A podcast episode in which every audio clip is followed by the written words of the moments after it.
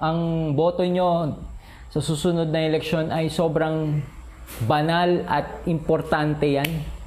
Napaka-sacred niyan para sa pagpili ng tamang leader sa susunod na eleksyon.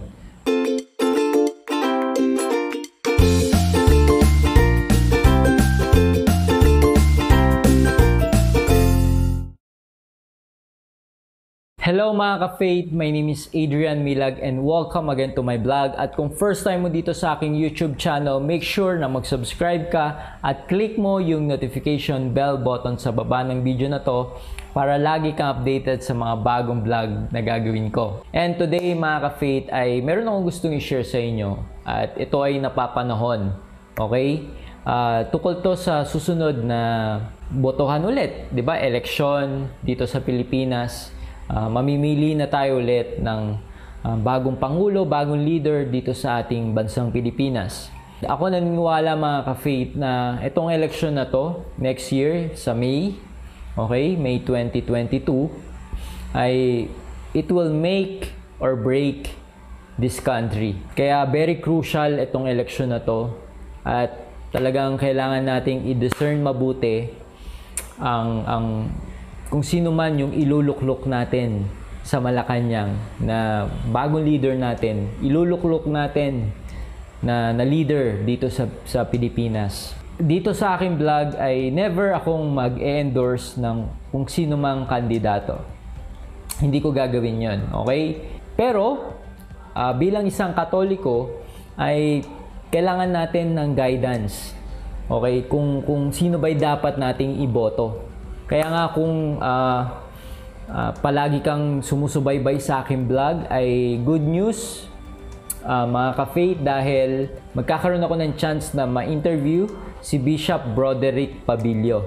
I'm sure kilala nyo si Bishop Broderick Pabilio at yung magiging topic namin is about uh, paano pumili ng uh, tamang leader sa susunod na eleksyon. So bibigyan tayo ng mga guidance na galing mismo kay Bishop na boses ng Espiritu Santo sa ating mga Katoliko. You know, Bishop Broderick ay napaka-radical talaga nito at napaka-fearless nito sa sa pagsasalita niya. Never siya natatakot na magsalita, na sabihin kung ano ang tama. Okay, kaya nga maraming nagagalit sa kanya na bakit Bishop, ba't ka nangikialam sa politika? Hindi naman politika yung sinasabi ni Bishop eh morality, pagtuturo ng tamang values sa ating mga tao. Siya ay nagtatama ng mali. Siya ay nagsasabi na malito. Di ba?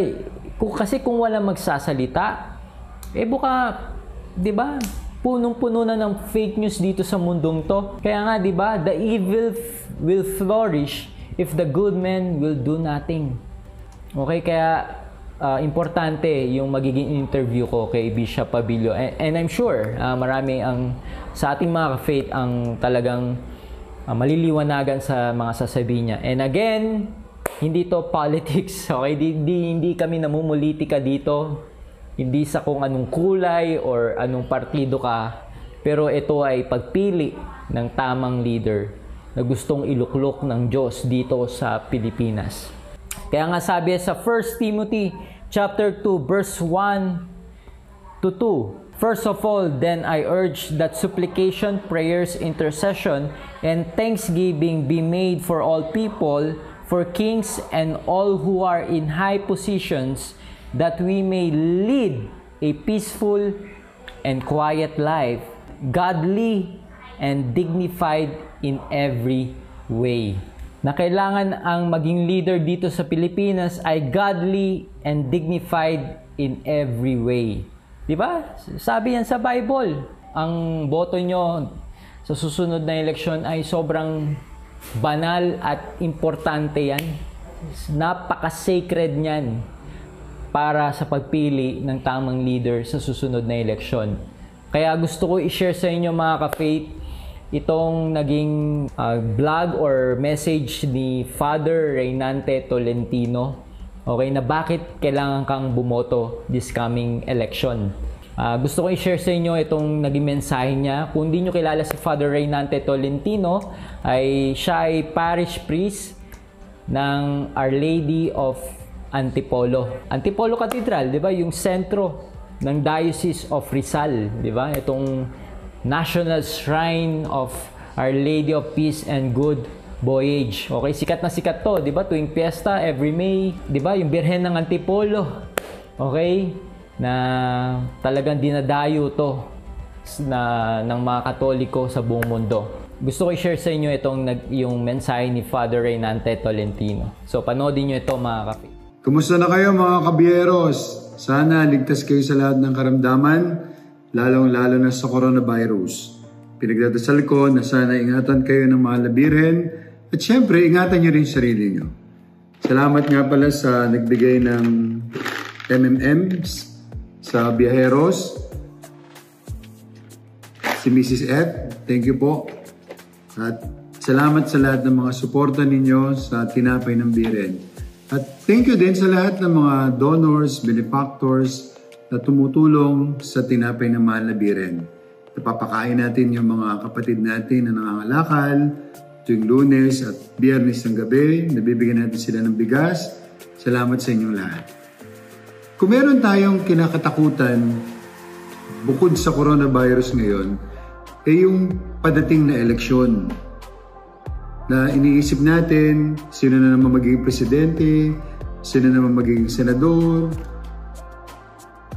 At yung iba, maraming opinion, maraming sinasabi, dapat ito, dapat itong tao na to, hindi dapat siya, dapat yung magaling, dapat yung matalino, ang dami-dami.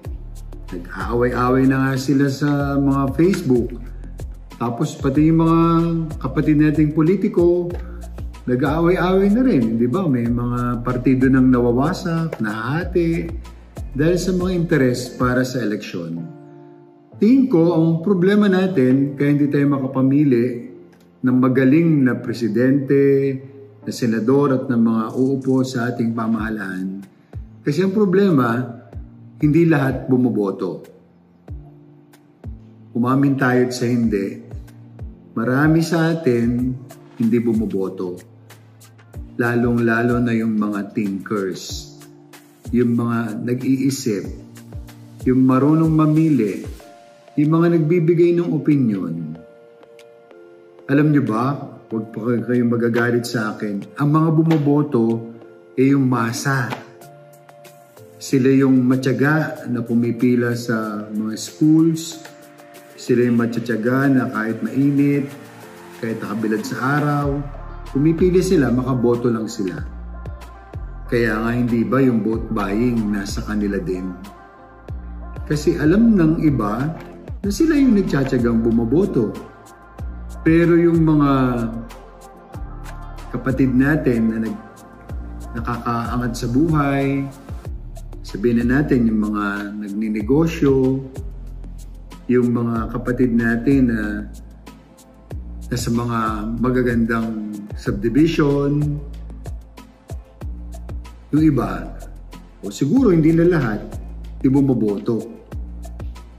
Kaya tuloy, ang talagang nagdidesisyon sa atin, mga kabiyaheros, kapag eleksyon, ay yung masa. Sila ang gumagawa ng desisyon pero bago mag-eleksyon, katulad ngayon, wala pa yung filing ng candidacy, bigay tayo ng bigay ng opinion.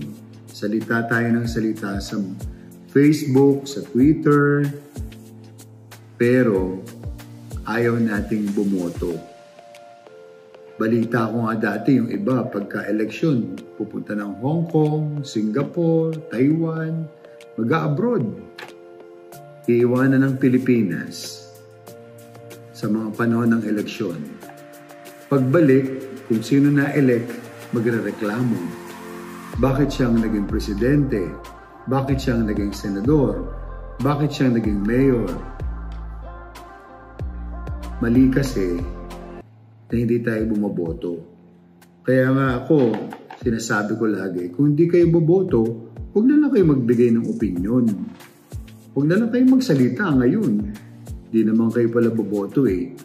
Kasi nasa boto natin ang kinabukasan ng bayan natin.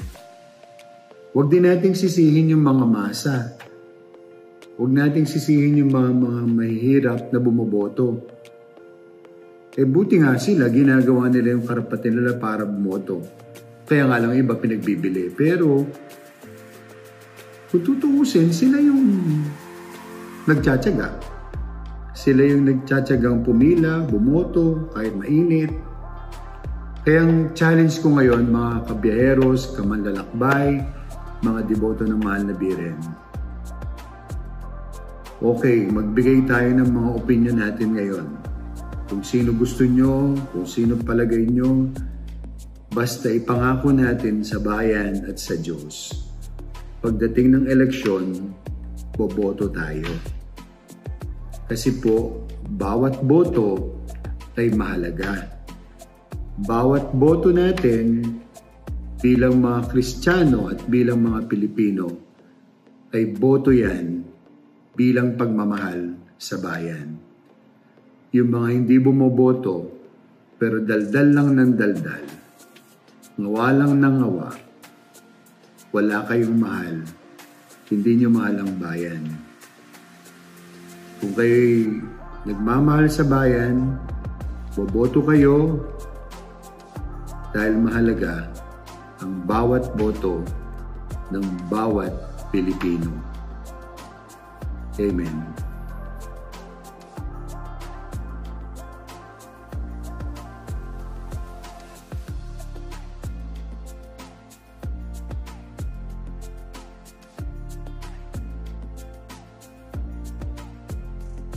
Ayan mga ka-fade, di ko na kailangan i-expound pa yung naging mensahe ni Father uh, Nante at sobrang linaw naman yung naging mensahe niya dyan. Sobrang nakaka-bless yung mga sinabi niya dyan at talagang kailangan natin gawin yung mga sinabi niya dyan, okay? And mga ka-faith, make sure ah, na huwag niyong kalimutan na mag-subscribe din sa YouTube channel ni Father Reynante Tolentino. Okay? So, ilalagay ko yung link ng kanyang channel sa baba ng video na to or dyan sa dito sa screen makikita nyo kung paano kayo pwede mag-subscribe sa kanyang YouTube channel. Okay mga ka-faith, make sure na i-share nyo to sa inyong mga friends and relatives. Okay, so thank you and God bless. And mga ka-faith, I invite you to check out my merch store sa Merchiful at sa Shopee. Kung interested ka na makita yung aking mga merchandise item, punta ka lang sa link na ilalagay ko sa baba or sa taas ng video na to. So that's it. Thank you for watching this video. I hope na na-bless at na-inspire ka dito sa aking vlog. Make sure na i-like mo at mag-comment ka sa baba ng video na to at mag-subscribe ka sa aking YouTube channel para lagi kang updated sa mga bagong vlog na gagawin ko.